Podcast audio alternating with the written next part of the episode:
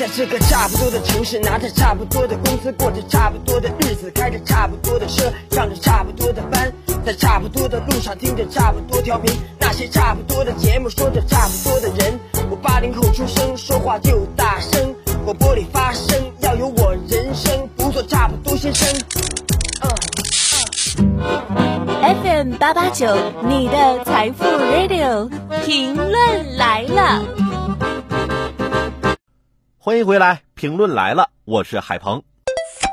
多名学生到河边玩耍不幸溺亡的消息，在暑假期间不时刺激公众神经。据七月十三号《人民日报》客户端报道，暑假来临，一些地方相继发生儿童溺亡事件，不少地方发布“快乐过暑假，安全不放假”等安全提示海报。列出溺水、交通事故等常见的安全风险及应对小贴士，提醒广大家长应加强对孩子的陪护和安全教育，将安全风险降到最低。当前，溺水已成为我国青少年非正常死亡的重要因素。数据显示，我国每年约有5.7万人死于溺水，少年儿童溺水死亡人数占总数的56%。以河北石家庄蓝天救援队数据为例，历年六月至九月溺水救援可达三四十起，溺水者大部分为青少年。每一个孩子的溺亡都是一个家庭的巨大悲剧，相关安全警示教育的持续发力及时且必要。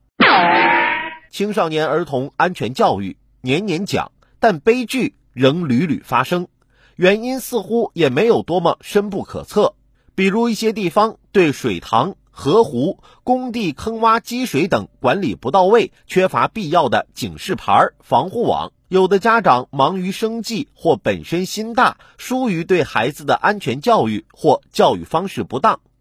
孩子天性爱玩，好奇心强，自控力差，对危险的预判和应对能力不足。尽管屡屡被告知水火无情等安全常识，但总有孩子觉得危险离自己很远，麻痹大意。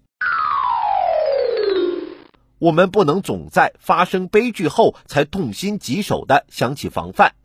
每年放寒暑假时，很多学校会发放给家长的一封信，提示家长加强对孩子的安全教育。公安等部门时常发布安全警示信息或案例，有些地方斥资在河湖等水域安装防溺水预警系统，有的社区组织安全宣讲活动、入户宣传指导，诸多媒体终端频繁发布相关提醒等等。可以说，相关安全教育取得了不少效果，但仍有改进与提升的空间。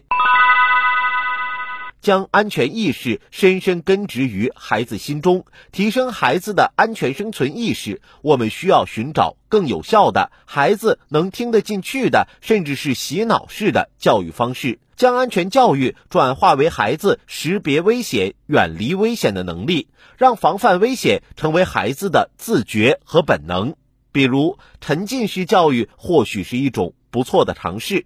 目前，某短视频平台一则音乐老师改编童年歌词教育小朋友防溺水的视频中，老师教孩子们唱：“脚一滑，要是掉到水里面，爸爸妈妈就再也看不见。不管是冬天还是在夏天，远离池塘才安全。”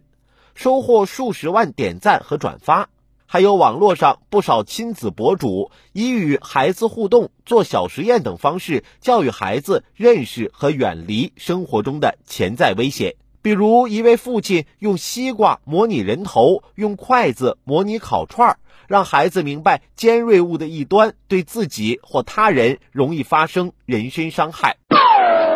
从家里防范触电、坠楼，到户外防范交通事故、野泳等。防范不同类型的风险，应当有不同的教育方式方法。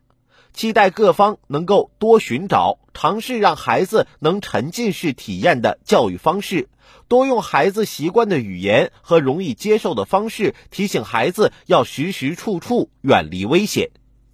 安全意识决定安全教育，安全教育决定安全指数。身处危险漩涡的孩子，挣扎、恐惧。无助，想想都让人生出沉重的窒息感。